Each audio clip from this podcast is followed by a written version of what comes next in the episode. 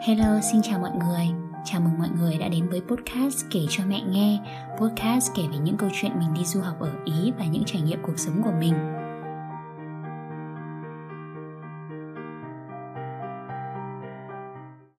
Vào ngày mùng 3 tháng 12 tuần trước, con có đón sinh nhật thứ 23 của mình cùng các bạn ở Ý. Thực ra đối với gia đình mình, sinh nhật cũng không phải là một ngày quá trọng đại mẹ nhỉ con vẫn hay giải thích với các bạn nước ngoài là với truyền thống thờ cúng tổ tiên của người Việt thì ngày mất của một người thậm chí được tổ chức long trọng hơn là ngày sinh nhật nữa. Bản thân con cũng không cầu kỳ khi nghĩ tới sinh nhật, nhưng từ khi sang bên này, con lại muốn lấy sinh nhật của mình là một dấu mốc để nhìn nhận xem mình đã trưởng thành thế nào nên phấn đấu ra làm sao trong một năm tới. Chính vì thế nên cứ gần đến tháng 12 thì trong đầu con lại nghĩ ra thật nhiều điều muốn làm để khiến sinh nhật mình trở nên đặc biệt hơn. Có thể mẹ không biết nhưng podcast đầu tiên con làm chính là để kỷ niệm ngày sinh nhật tuổi 22 của mình ở một đất nước mới. Podcast đó thì con chỉ giữ cho riêng mình và khoảng một số lượng người rất nhỏ theo dõi trên tài khoản Instagram cá nhân của con. Nhắc lại ngày này của con năm trước, con đã đi ra ngoài một mình. Có thể nói năm trước là một sinh nhật khá cô đơn, nhưng mà nhiều may mắn. Đó là một ngày trời mưa lạnh, con đi ra ngoài, ăn kem, ra trung tâm thành phố rồi quần áo. Đãng trí thế nào, con lại để luôn điện thoại vào trong túi áo lúc thử đồ. Gần đi về không thấy điện thoại, mới lại chạy đi tìm. May mắn là con tìm lại được. Trên đường lang thang đi về, con suýt bị xe ô tô va phải lúc sang đường. Nhưng có lẽ vẫn vì may mắn ngày sinh nhật nên con lại thoát nạn. Sau khi đi ăn trưa ở một cửa hàng K-pop thì con đội mưa về ký túc xá, chụp ảnh và quay một video ca nhạc, cố gắng để ngày sinh nhật của mình không trôi qua nhạt nhòa những những ngày bình thường khác. Năm nay sinh nhật tuổi 23 có phần trưởng thành hơn một chút. Con đã tự tổ chức một buổi tiệc nho nhỏ để mời bạn bè đến cùng thổi nến vào ngày sinh nhật thứ 23 của mình và là một bữa cơm Việt để mời bạn cùng lớp người Ý của con đến ăn. Con cảm thấy biết ơn vì có các bạn ở bên cạnh giúp con có một ngày sinh nhật thật ý nghĩa. Bánh ngọt cho bạn cùng phòng mới của con mua nguyên liệu và cặm cụi trang trí từ đêm hôm trước. Dù đứa nào đứa ấy cũng buồn ngủ và mệt do bọn con đều bị ho rất nặng. Mâm cơm trưa ăn sinh nhật cũng khiến các bạn mất cả một buổi chiều hôm trước loay hoay gồm nem rán, thịt kho tàu, canh xương mọc và nộm gà. Những món ăn này ở mâm cơm hàng ngày của người Việt mình đều có, nhưng khi sang Ý, con phải đợi đến một dịp đặc biệt mới nhờ mọi người cùng nấu để cùng ăn với nhau trước khi bọn con phải quay về với thực đơn ngày hai bữa mì Ý pizza của vùng địa Trung Hải. Điều khác biệt nhất của một sinh nhật chắc chắn không nằm ở việc bữa tiệc ấy linh đình thế nào, đông đúc ra sao, mà ý nghĩa hơn cả là nằm ở sự trưởng thành của chủ tiệc ấy ra sao mẹ nhỉ.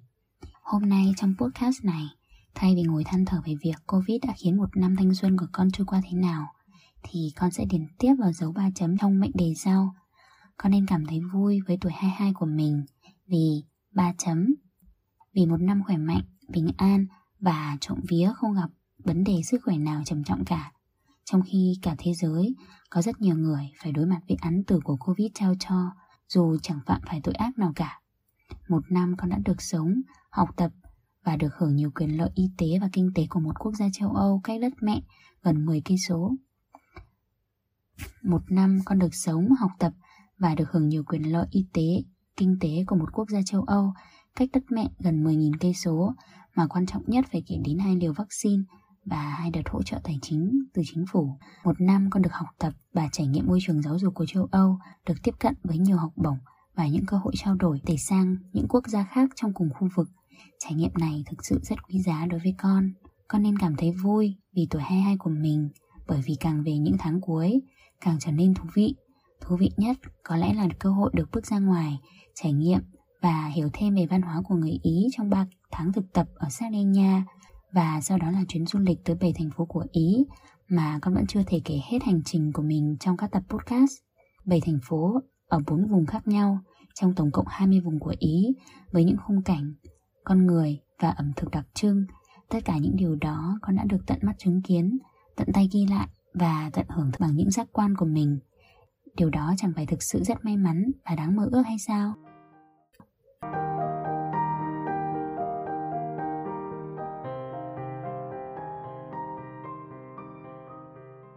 Con nên cảm thấy vui vì tuổi 23 của mình, Vì ít nhất con cũng đã bắt tay vào thực hiện những ý tưởng mới như việc bắt đầu thực hiện podcast này chẳng hạn.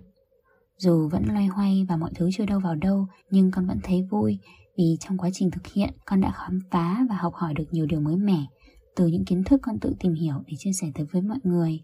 Đây là trải nghiệm rất hay ho vì con đã vượt qua một số khó khăn ban đầu và cảm thấy việc podcast gần đây của mình đang trở nên dần dễ chịu hơn. Những điều đó có được một phần là do học được từ những lỗi sai mà con mắc phải trong nhiều lần thu. Thậm chí con phải thừa nhận rằng con có một lỗi sai rất đáng xấu hổ và sau khi đấu tranh tư tưởng, con đã xóa tập podcast đó đi. Và từ đó, con đã học hỏi được một bài học về cách lựa chọn nội dung trước khi công khai trên các nền tảng xã hội. Con nên cảm thấy vui vì tuổi 22 của mình, con đã nhận ra được rằng khi năng lực của mình còn có hạn thì nên tập trung vào làm tốt những điều mình tâm đắc nhất và là những ưu tiên hàng đầu tại thời điểm đó. Đại khái là trong thời gian qua, trong đôi lần than thở với mẹ qua điện thoại, con có kể về những người bạn bằng tuổi đã có cơ ngơi khăng trang, những vị trí việc làm đáng mơ ước, những bằng cấp chứng chỉ mà họ đã đạt được hay những người đồng hành mà các bạn đã sẵn sàng gắn bó cả đời. Còn con thì vẫn là một cô sinh viên, hàng ngày cắp sách đến giảng đường, lấy thành tích ở trường, làm niềm vui cuộc sống. Con thấy vui vì mình có được nhiều tấm gương để học tập, rồi từ đó con cũng được thôi thúc để tìm hiểu những lĩnh vực mới. Nhưng sau những sự lưng chừng dở dang trong các dự định, con đã hiểu được rằng mình chỉ nên tập trung vào những việc quan trọng nhất thay vì cứ đứng núi này, trông núi nọ, rồi rồi khiến mọi việc cứ mãi dở dang. Tuổi 22, con đã học được cách yêu bản thân mình và nhìn nhận đánh giá của mọi người một cách khách quan hơn. Con không cảm thấy áp lực và tiêu cực về những đánh giá của người khác về mình nữa vì con đã học được cách hiểu bản thân, hiểu nguyên cớ và động cơ của mình ở mỗi một hành động và vì thế cũng đã có thể tự lý luận để đưa ra bảo vệ bản thân mình trước những lời đánh giá từ mọi người.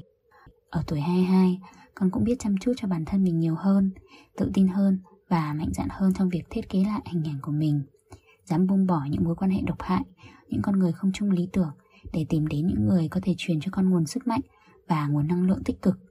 Trong thời gian tới, con nghĩ mình vẫn nên tiếp tục tối giản hóa cuộc sống của mình chung vào những điều có giá trị nhất, có ý nghĩa nhất cho bản thân mình. Có lẽ đó cũng là mong ước duy nhất của tuổi 23 thôi. Con cũng không nhớ rằng mình đã ước gì vào lúc thổi nín nữa. Nhưng có lẽ điều đó chẳng còn quan trọng nữa khi con đã biết mình nên làm gì để sinh nhật tuổi 24 năm sau có thể tự hào khoe với mọi người về một hành trình tuổi 23 đầy ý nghĩa. Vậy thôi, chia sẻ của con đến đây là hết rồi. Mẹ con mình lại gặp nhau trong tập tiếp theo mẹ nhé. Con chào mẹ và mọi người.